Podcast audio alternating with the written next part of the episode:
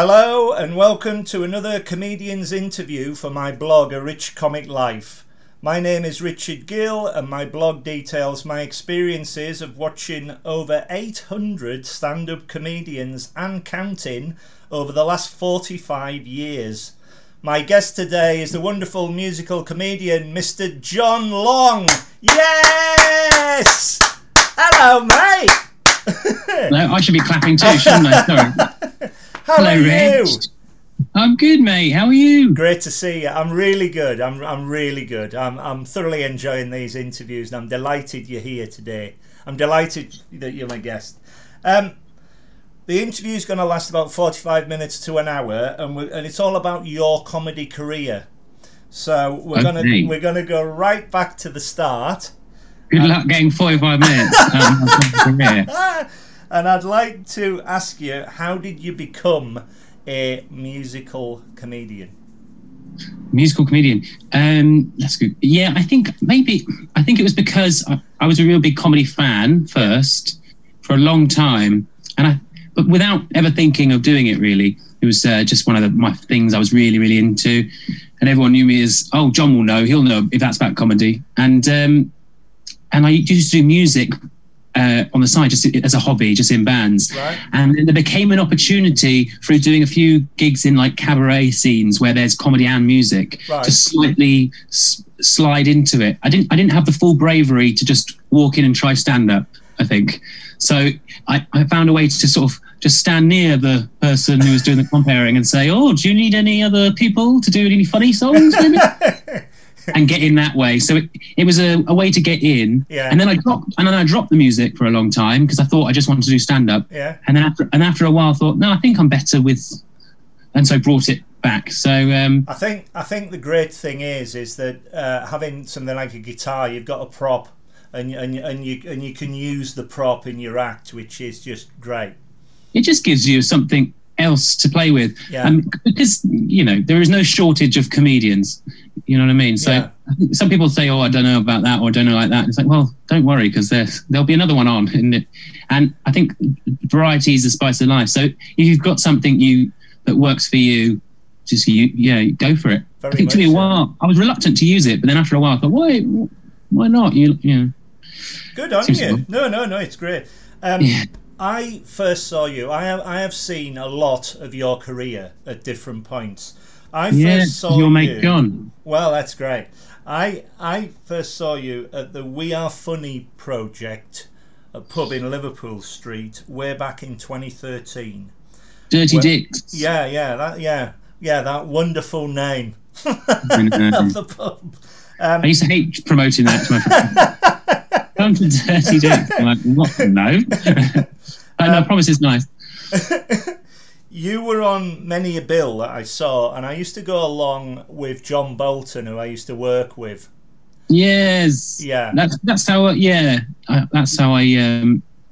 you, wasn't it, at the beginning? Because you were very supportive of him. He went on a comedy course, and he had to gain the experience. He went along to free comedy nights.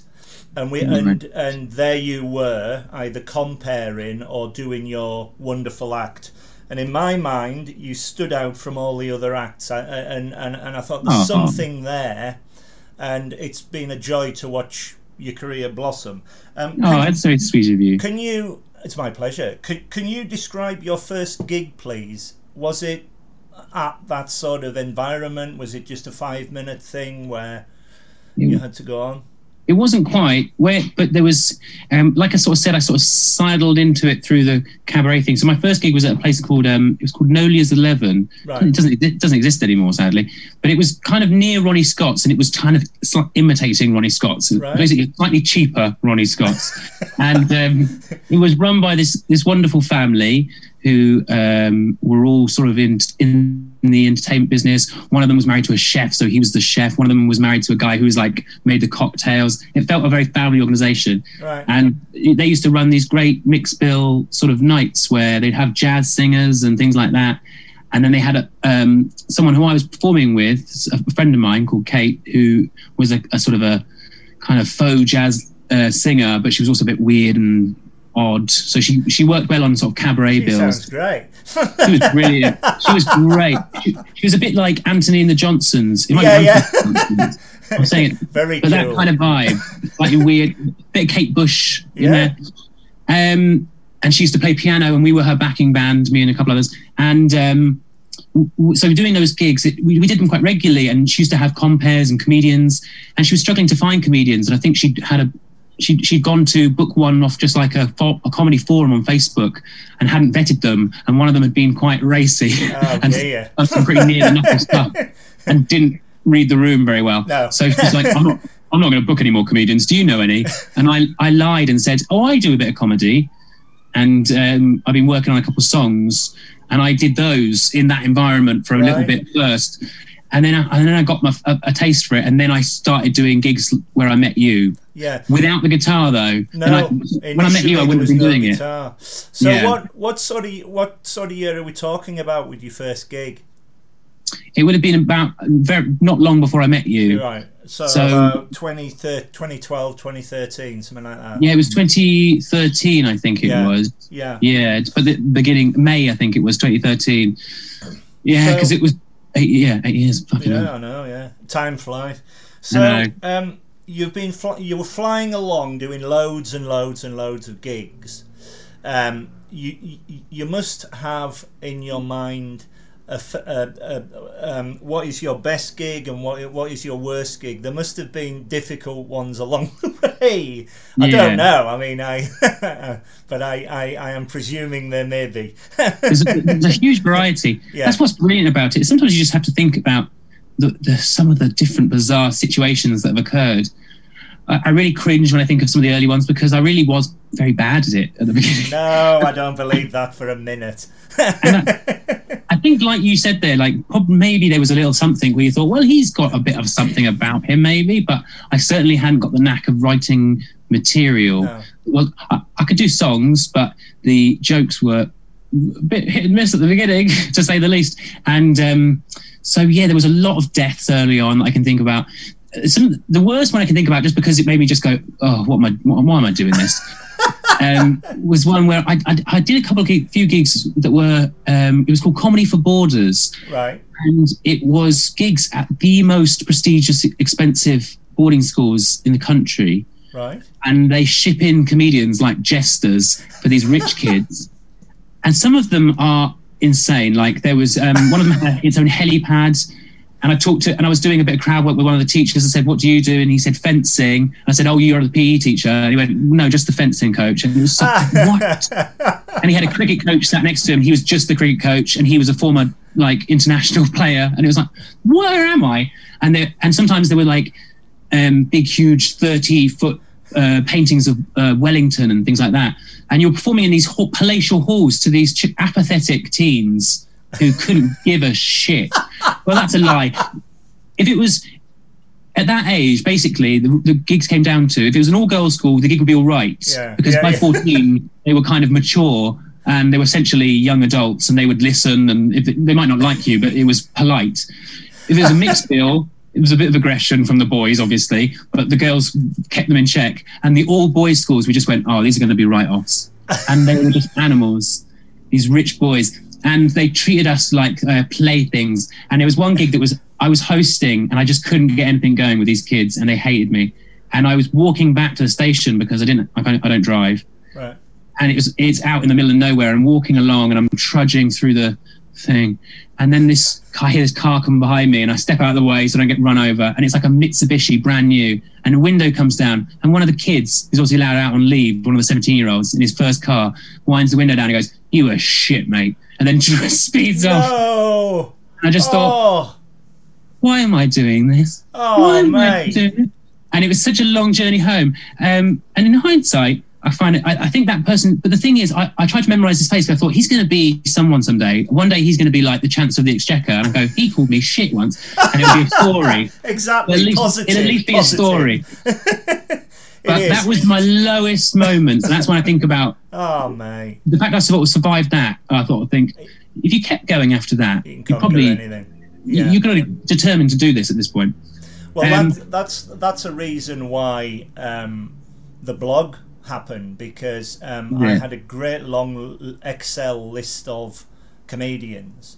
And I thought, there's so many on here, there's something here. And so, of course, I developed it into a blog. And the blog supports variety comedians, classic comedians, as well as new talent coming up because... look, it's very thorough. You've got a lot of names. Try and do my best, my friend, because I regard it as an enthuse because whenever I go and see a live act, either live or online, I've got nothing for respect, and I regard you all as heroes for making me laugh. You know. Oh well, you're a gift of an audience member. Thank you very much. You're also a very generous laugher, which is good for someone that's seen so much comedy. And it's a trademark laugh. Because I'm a bit jaded. Do you know Jordan Brooks, I imagine? Yeah, very well, yeah. He tweeted something once and said, they told me, I don't want to get it wrong, I'll probably get it wrong. They were saying, like, they told me that watching too much comedy would make me numb to that kind of feeling. But but who's nodding and smirking now? You know what I mean? Like I feel like that sometimes. That's my best response to everything. Is all I can manage when I really love something now is just a.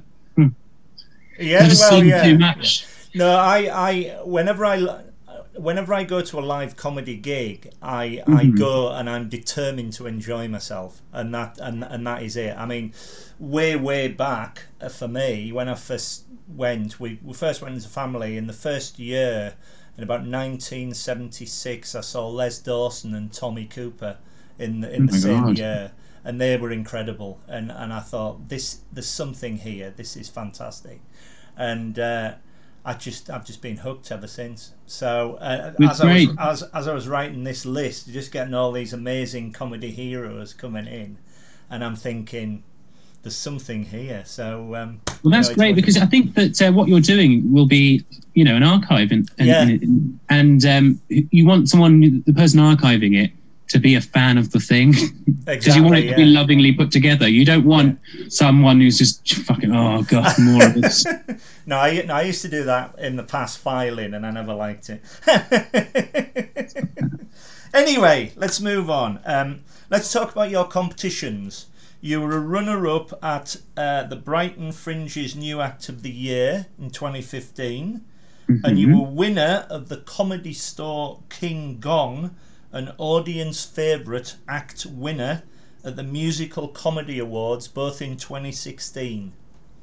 Describe these experiences of entering a competition. What did you feel like when you entered it, and I'll be honest, I really hated that side of development, like the competition thing, and it really did seem like it was a necessary evil, and no one liked it really. There was a few people who were very good at it who probably liked it, but I found the whole thing incredibly stressful, and I entered kind of all of them to varying degrees of success, some of them not very good at all, and I was far too inconsistent to do very well, but every now and then I would do okay in some of them, and it would be okay.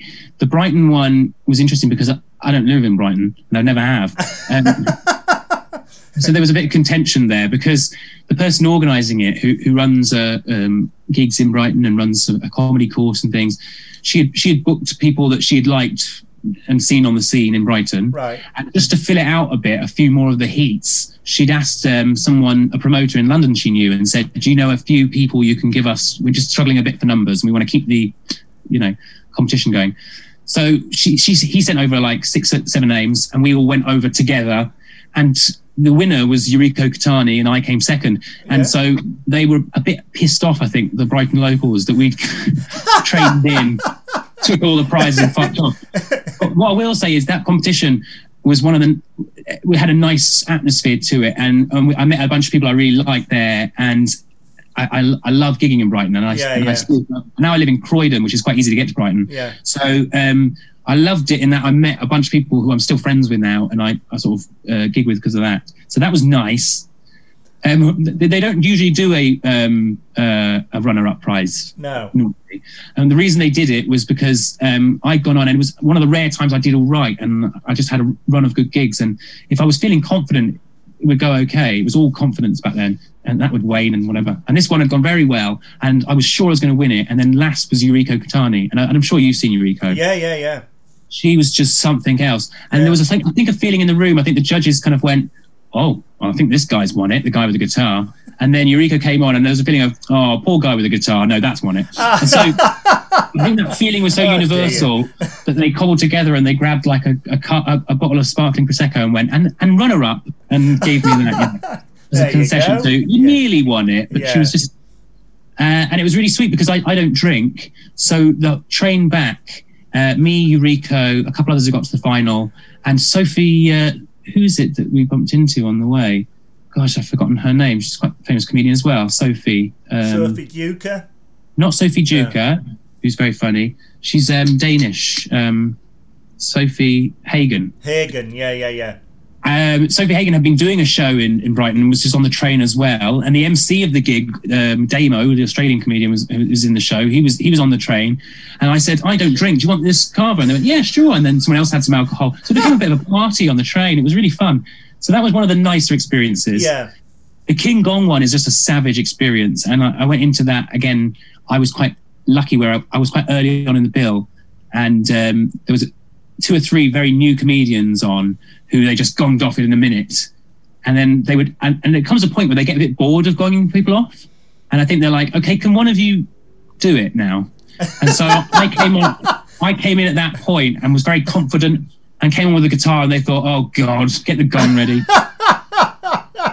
And because I didn't fuck about and I went straight into my, best song, they just sort of went, oh, all right. And there has a sing-along, so it got them going, and then they went, oh, okay, we like that. And then the gig went on, and another guy did very well, a guy called Nelson, who I'm still friends with, and he was like, actually, probably better than me. And in the clap-off, it was really tight. But the problem is, the reason I won it is no one told him in the gong show, is that all the people that got gong come forward, and you do 1 minute extra, and that's how they decide. And he didn't know that. But someone had told me, so I was ready. I had my minute planned, and he just got given the microphone and stumbled around for a minute, and I went, right, my turn. And so it was just by luck and knowing the game a bit better. But that's brilliant, though. Yeah, we're gonna come on to Edinburgh in a minute, but before that, I'm going to tell you a story which I've told many a comedian on this interview, where I've actually had a go at stand-up myself. It's not just watching it, although that's what the story was. I did a gong show for, at the Edinburgh Fringe. First gig. Yeah, not King Gong at the Comedy Store, but it was. Yeah. I know the guy who runs the Free Fringe, or I did way back. I first went to Edinburgh in 2005, and I said to him, I want to get this out of my system. I see a lot of comedians. I think I'll be quite good. I'd like to go at the gong show, please. And he said, well, we've got one going in the Haymarket, which is for old folk on a Monday afternoon. And if you're not very good, they get gonged off. You get gonged off. I went, right. So I wrote this script about being accident prone in a car, because I used to drive very badly everywhere around Carlisle, which is my home city. And I read this to him, and he said, this is fantastic. You'll be really good. And I walked out, and to ease the opening line to get the audience in, there was three people in the crowd. And I went, I went, hello, ladies and gentlemen. People think I look like Eddie the Eagle Edwards, the ski jumper, but I can't see the resemblance myself. And I thought I was going to get a reaction like you just did. And the old bloke at the back went, sod off, and gonged me off. So I walked up to my footsteps, and the promoter said, no, have another go later, have another go. So I went on again. I lasted a bit longer. But I thought, and that's why I'm saying you're all heroes, because I said to him, I said, I think my place is in the audience. Never say never again. I'll support them forevermore. So winning the King Gong, or winning it is fantastic. It wasn't my first gig though, Rich. If it was that same gig, there is always, every King Gong, someone who goes for their first gig. And it's because they go to the Comedy Store and they put it up on the adverts on the break. So someone's gone along, had a great time, thought, I'd love to give this a go. sees that and books in when they're drunk. And those people get savage. And someone should have told them on the way in, no, don't do that. This is not your first gig. It was something like my 50th gig, Rich. Like, it wasn't my first gig. So I would say to you is, don't judge it by the three. No. As I say, never say never again. But I am very happy in the audience watching you all. Okay, but just don't judge the whole. No, not at all. We'll find you a nice friendly one to start you on. Because when John Bolton, I used to go along with him. I sat. I must have saw his act about 15 times, yeah. and it was the same material. And he always used to say to me, "Sit in the front row, and you know when to laugh." Good luck to him, because he's now running a comedy club in Abu Dhabi. Did he go to Abu Dhabi? Was it Abu Dhabi or Dubai or somewhere like that? It's the one that's just next to Dubai. Yeah. And he's still a teacher. Yeah. But he's now co-running a comedy club, which is incredible. Anyway, enough of that. Let's move on to the Edinburgh Fringe. I go to the Edinburgh Festival every year for my holiday. I'm very lucky to go there. I've been going for the last 15 years, and I first went in 2005. Can you tell me about your first Edinburgh Fringe experience, please? My first I went to was probably in 2009 or 10, I think it was. Right. I could dig it. I'm sure I should have. I've still got the brochure. I'm sure of it. Brilliant. Because it was really meaningful experience. Because before that, I hadn't been to very much comedy. I've been to a little bit, but not as much as I should have done, given how much I was into it. And I don't know what was scaring me off a bit. I think the only stuff I'd been to was kind of like tour shows when anyone came by relatively near, like Dara O'Briain. Yeah. Or like I saw Tim Vine, because he came to like an art centre nearby. Yeah. And stuff like that. But I'd never been to like a comedy club or seen very much of it. And when I came to London, I did go to the Comedy Store, and that really blew my mind. And I was obsessed with comedy. And it's weird I didn't go more. But then I just thought... I kept seeing the Fringe every year, and it always pops up in the news, doesn't it? Yeah. And I was thinking, oh, that's built for me. I love comedy. That seems great. And one year I just thought, I'm going to go for just a weekend, and I've got family that live not far away. And I stayed with them, and I went in, and it was like this huge revelation moment where I realised, like, oh, it's everyone here is as much of a nerd about comedy as I am. We're not nerds. Yeah, exactly. It's like I guess it's like what Comic-Con must be like if you've been into something and you arrive and go, my people, you know what I mean? So it felt that way to me, because before then, I think all my friends were into music, and I'd be in bands and things. And the way they talked about music, I was into music and I liked bands. But when they got really into the minutiae, they slightly lost me a little bit. And I was like, sure. It was lost. The finer details were a bit lost on me. Yeah. But then that's how I felt about comedy. And if you started me on that, as you can see, I have a bit of a problem with stopping talking. So when you got me started on comedy, and so that's when I realised, that's kind of how I feel about comedy, I guess. But there was no one really to talk to about it. And when I went there, I was just like, everyone here is as much into it as I am. Yeah. So it was wonderful. And I saw, I think, 1,000 shows in 3 days. And wow. And it was just, I just saw as many as I could. And it was great. I remember getting up every day, going to the cafe, reading the brochure, and we were picking out what we wanted to see and talking about it, and just loving the experience. And I saw some people who I ended up, getting to know. So I remember seeing a very early split bill of Sarah Callahan and Harriet Kemsley. Brilliant. At the newsroom, which I ended up playing in as well. Yeah. And I remember the experience of like going, because we were like, what's going to be on? Oh, that's near where we're staying. And then go, and they'd done a YouTube trailer. That's what got us in. And we were like, let's do that. And really liking it and thinking, I'm sure they'll go places. And ended up, like, one of my first gigs was at the Cavendish Arms, and Harriet was at the embassy, I think. Yeah. And then I end up knowing Sarah and getting to know her. And sometimes I'll be at a sort of party with her and go, it's really weird, this. So I loved it. Everything about my first Fringe is really imprinted on my memory, because it was a very, very... vivid 3 days. So it is an incredible experience. As soon as I step off the train at Haymarket, the atmosphere just hits you, and as I say, I go for a week. I get through about 50 shows, and it's just incredible. That is a thing. I see plays, I see mostly comedy, I see music, and the variety of the acts that are on there is extraordinary. There really is something for everyone. That's what, like, when people are there and they're like, what should I see? And I was like, well, get the brochure, because you'll be able to flick through and you'll find something really odd and weird that's strangely for you. Do you know what I mean? Yeah. It's brilliant. Oh, there's a whole show about my love of stationery. Like, oh, yeah, I've always loved stationery. Yeah, it is. It is brilliant. When I was there, I've seen your shows, Troubadour and Planet Killing Machine. And Troubadour was at the newsroom. Yeah. So I heard it. Yeah. I wanted to move on about where you get your ideas from and describe how you write and structure a show.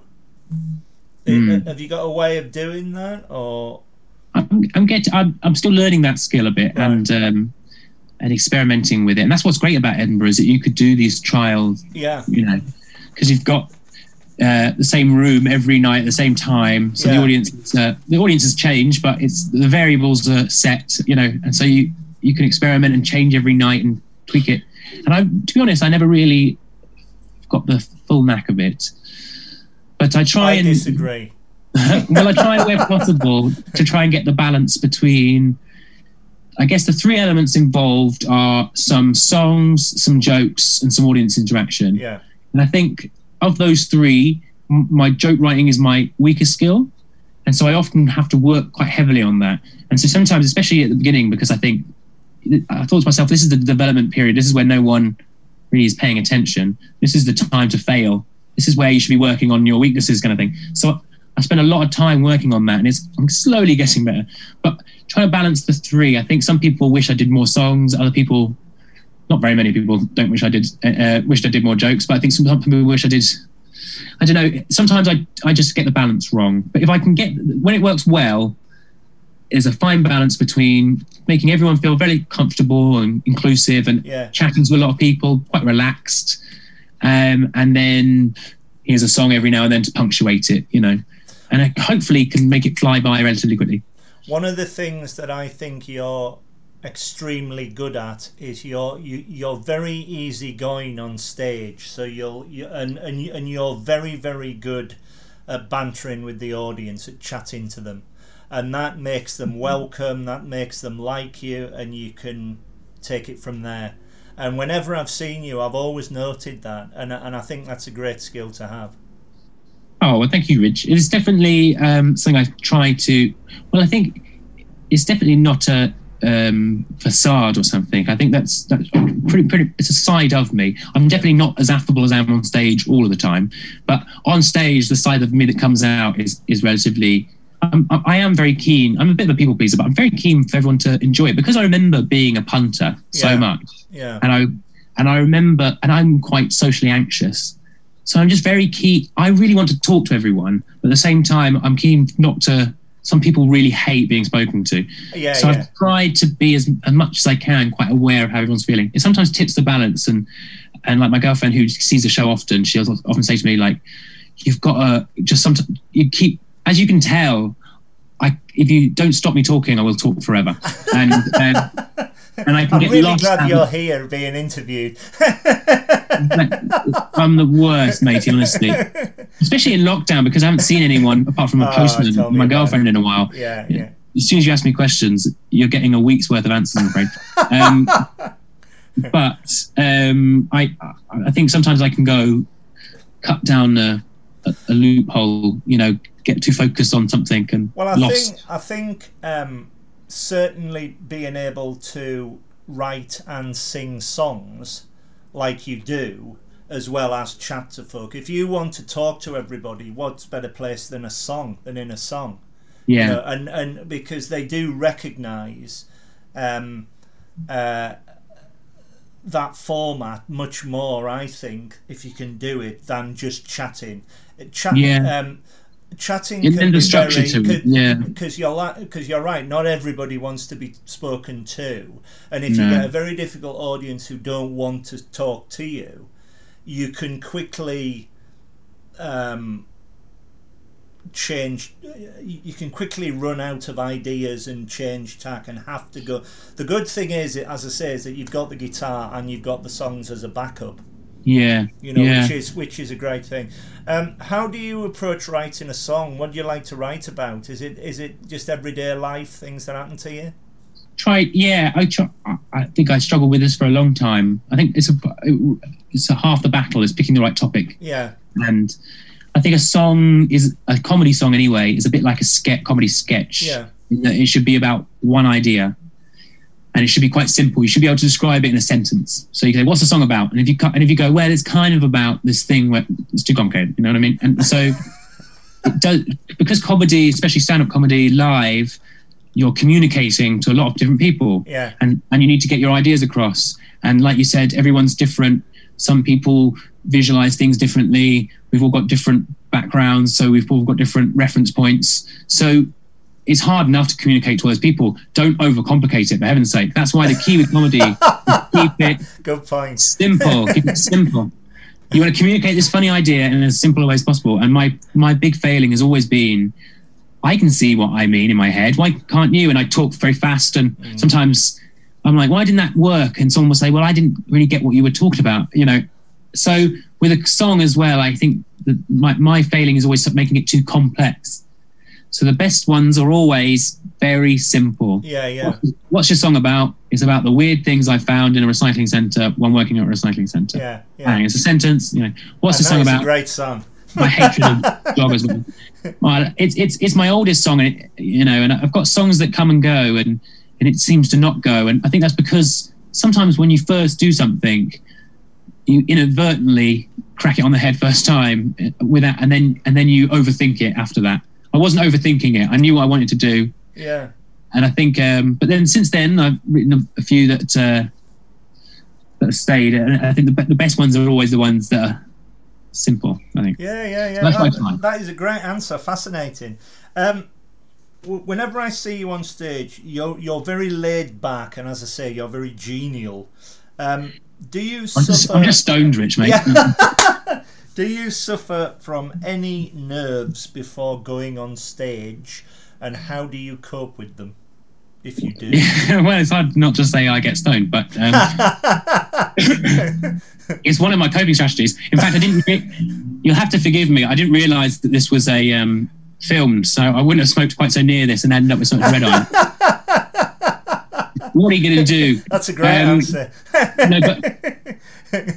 I don't want to, I'm being flippant there. I don't rely on that naturally, and I make sure because I am someone that does use that. I don't use it for performing because it stops you being a bit sharp. So the way I deal with nerves is purely I've done it enough, and I used to really hate public speaking, and I knew I wanted to do it, but I was terrified of it.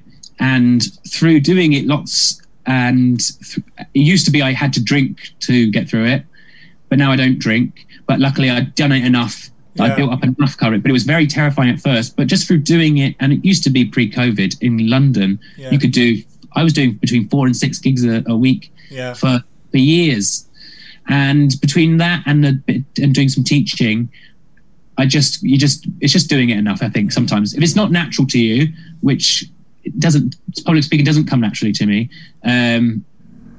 You just have to do it over and over again. There's no shortcut. I think though it is with comedy in general. It is all experience. The more you do, the better you are at it. It's like anything. I am with you with public speaking. I don't mind doing it, but it took me a very long time to actually think I could get up and do it. I always remember we had to do a training course, and you could talk about anything you liked for 5 minutes.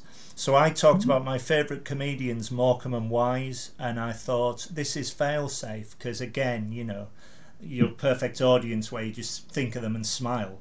So I did the dance, I did the whole career of them, and at the end of it, there was a question and answer session, and somebody put their hand up and said, I hate Morecambe and Wise. And I was mortified, and the trainer went, thank you, never presume everything's you know, positive. That was your posh kid in a Mitsubishi, wasn't it? Yeah, yeah. It was like I'd never met anyone who disliked them, and it's a fascinating thing because when, as I say, when I go to a comedy night, I'm not there to hear hecklers or put downs or anything. I'm here there to hear the act, but it all depends on the audience that you've got, you know, that will determine the gig. So, well, some people, yeah, so some people's humour is about that. And, yeah. But even there's a time and a place. Like, imagine in that setting thinking, I'm just going to tell him how much I hate Walker. What do you fucking tell, mate? You weren't there, were you? I hate the guy. I would have lamped him. No, I'm joking. No, they are the best. Okay, yeah. So certainly not very hateable either. That's what I mean. It is. It's like, you know, you're not there to hear. Certainly on a comedy night, you're not there to hear heckling. There's a famous story where I was in the audience.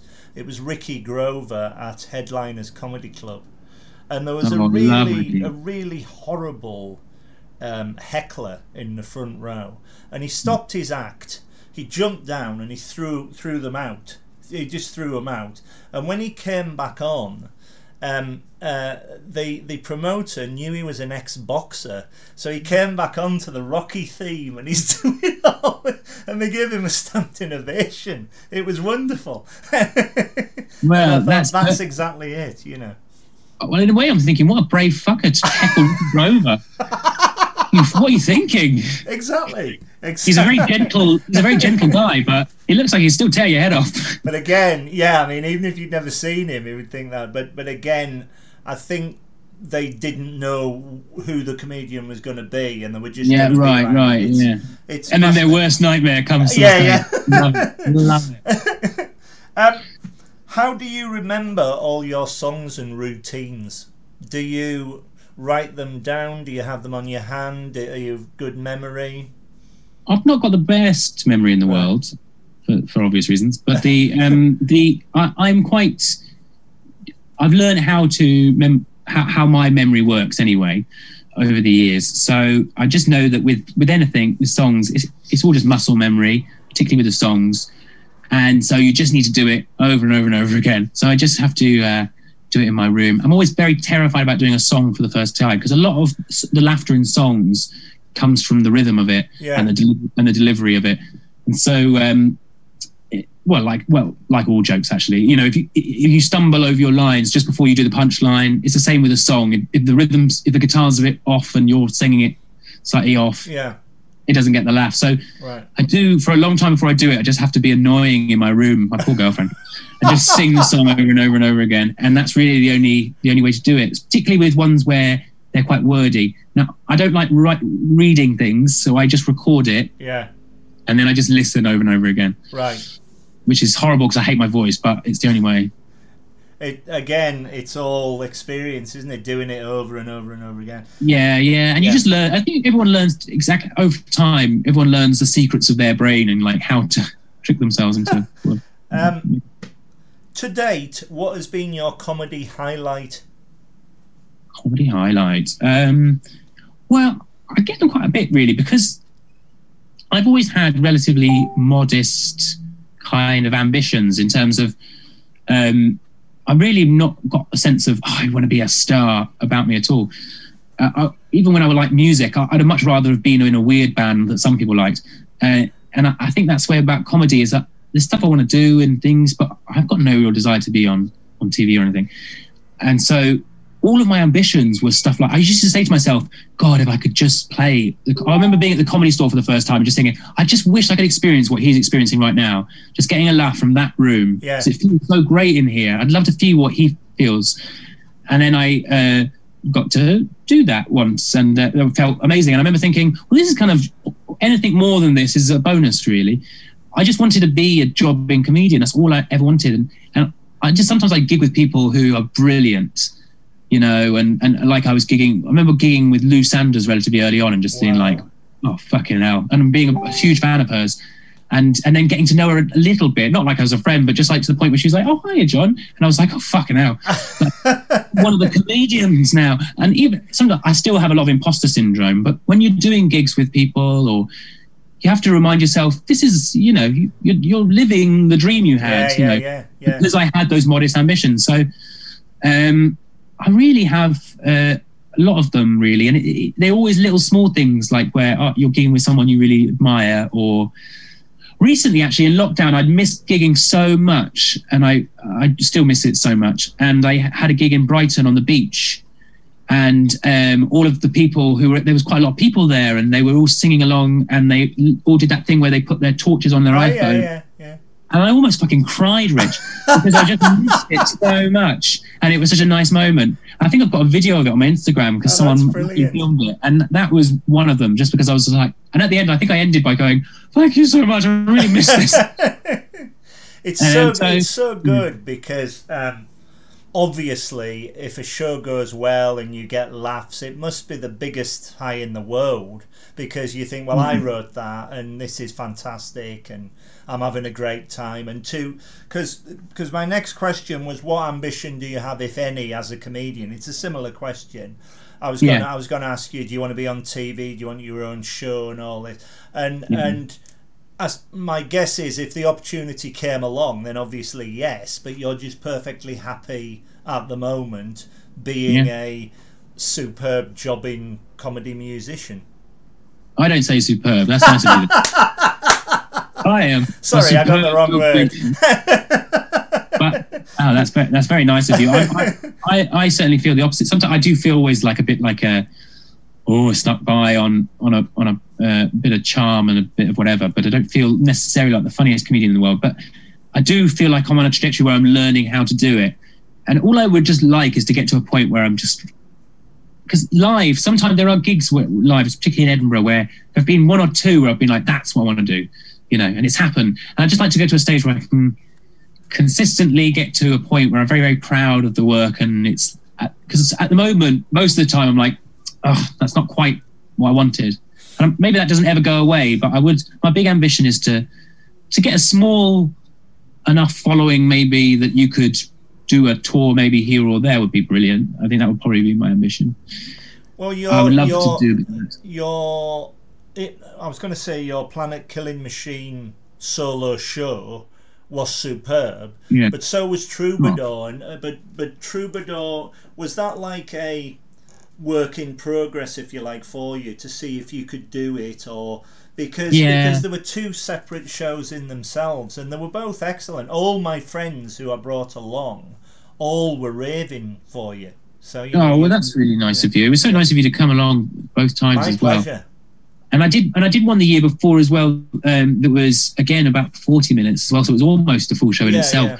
Look, I've had a lot of practice at it, and I think my findings have been that I enjoyed the Troubadour one more, right? Because it was late and it was on the free fringe, and anyone could turn up, and it felt a bit more like about 11:30 at night, wasn't it? And we had a few beers afterwards. It was great.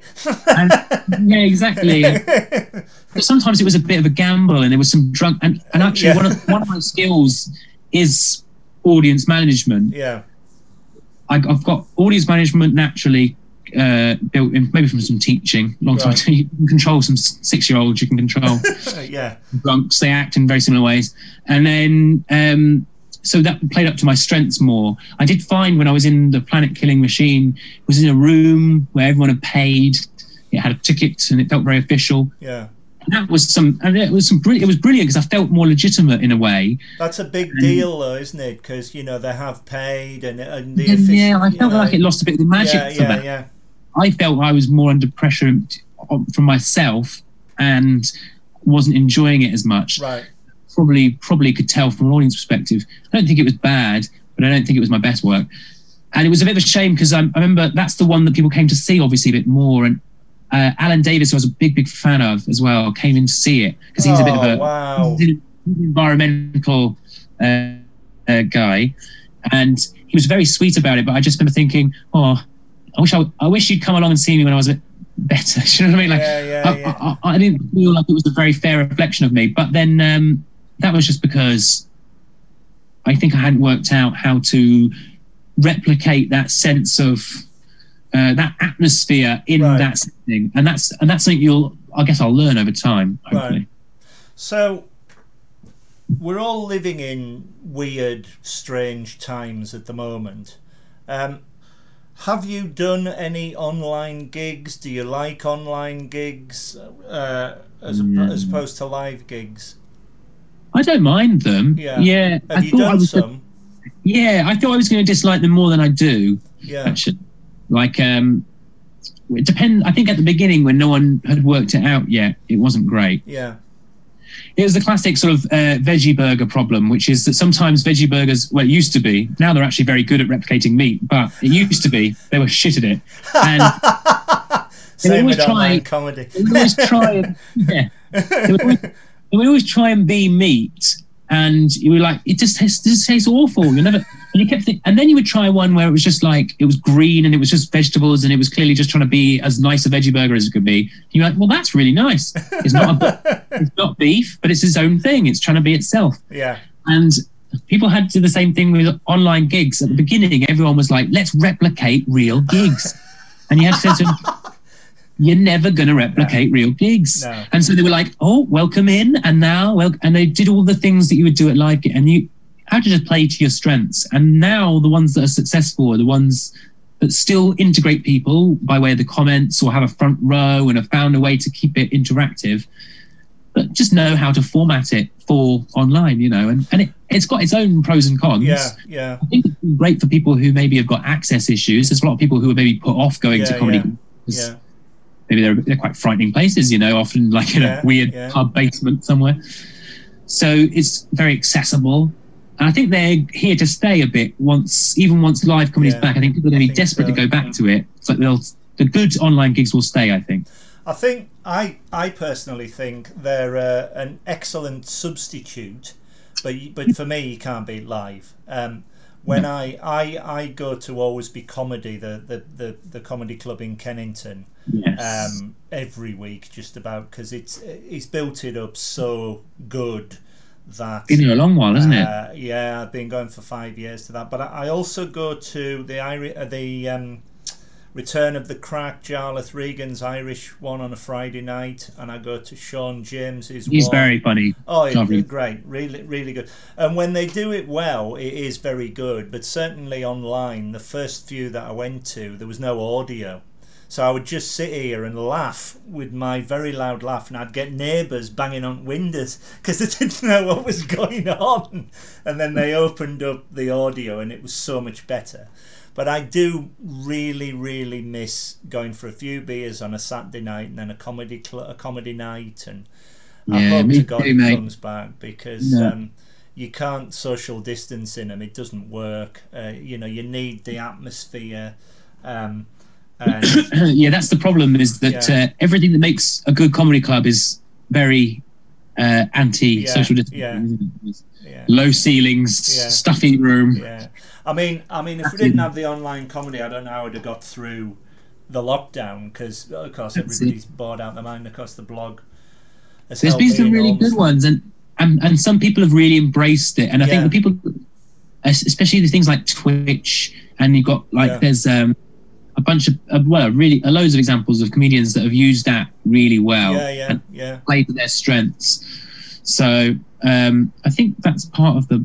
But, you know, if it's good, it's there, but it's not the same. I don't think it's not the same. No. But yeah. Who are your favourite comedians, past and present? Past and present. Who makes you laugh? My favourites when I was always starting was David O'Doherty was one of my favourites. Brilliant. Yeah. When I was growing up, me and my sister had a mutual love of Billy Connolly. Oh, what a master. It's how we bonded, basically. And we've got Scottish... Our mum's Scottish, and that whole side of the family is Scottish, and we just really like Billy Connolly. But we weren't allowed to watch him, because it's obviously... He's very sweary. Yeah. But we had... So we had... All our VHSs were in a cabinet under the TV, which was... You know, when TVs were 3D, they went back a bit. And it was a unit. It was so heavy. Even it wasn't that big, but it was dense. And when our parents went out, we went as soon as they were out the door and out the driveway, ran over both of us together, lift this thing. And brilliant.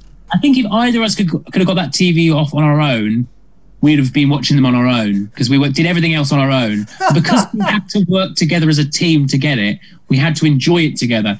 And it became our way of connecting was just through watching this same Billy Connolly DVD, which was filthy, lots of fucks and everything. It was brilliant when you're 10. Yeah. And we were just obsessed, and we could quote it verbatim, and that was our beginning of our love affair, I think. Oh, he's brilliant. I mean, I saw him later on in his career, and I was still crying with laughter at the Hammersmith Bowl. Yeah. He never, if he was going to do a live tour, he would always deliver.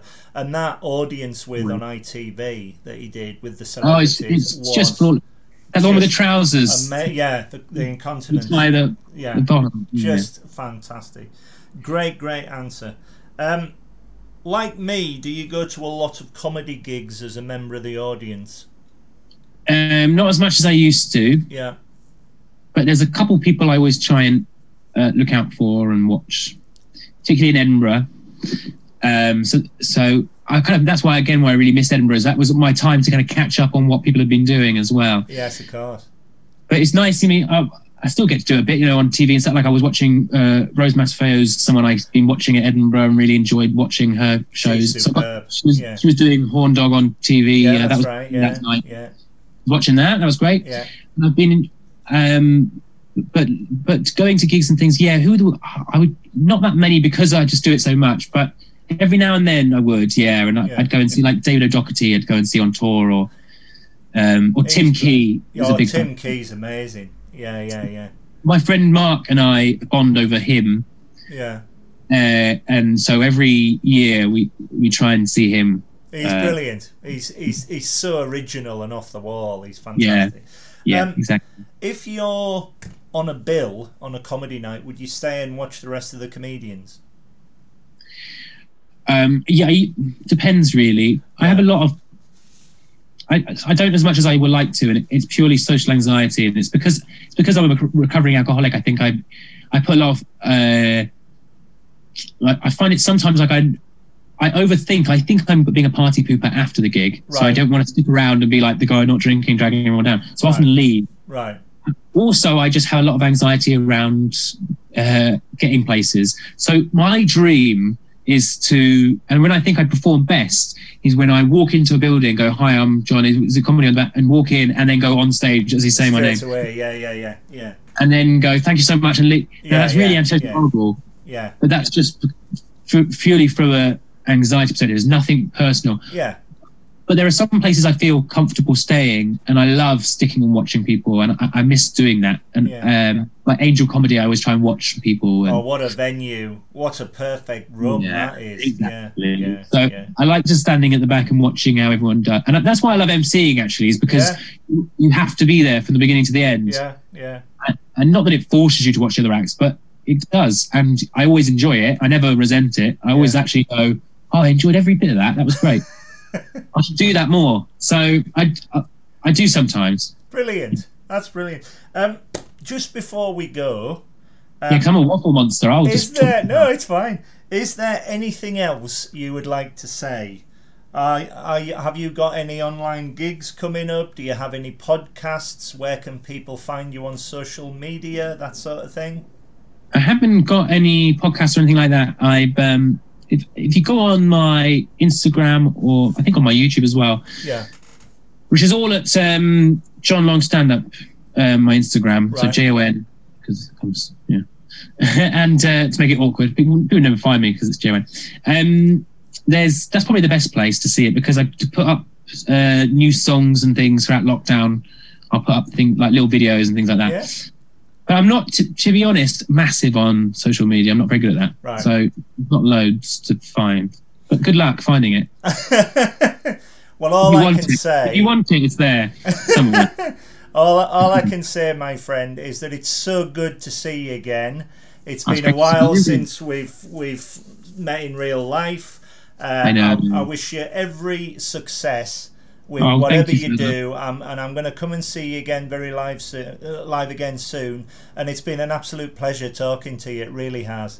Oh, that's great. Well, even though I like to sometimes run away, I do like sticking around and having a beer with you after show, so we'll do that. And, I'm looking forward to it, my friend. You take care, and all the best to you.